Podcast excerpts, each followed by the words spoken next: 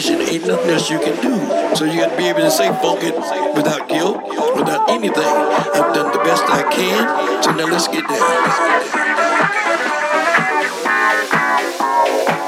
As a concept for a genre, it wasn't blues, jazz, or rock and roll it was something that you heard in live records. Jazz musicians used it, blues musicians used it, but nobody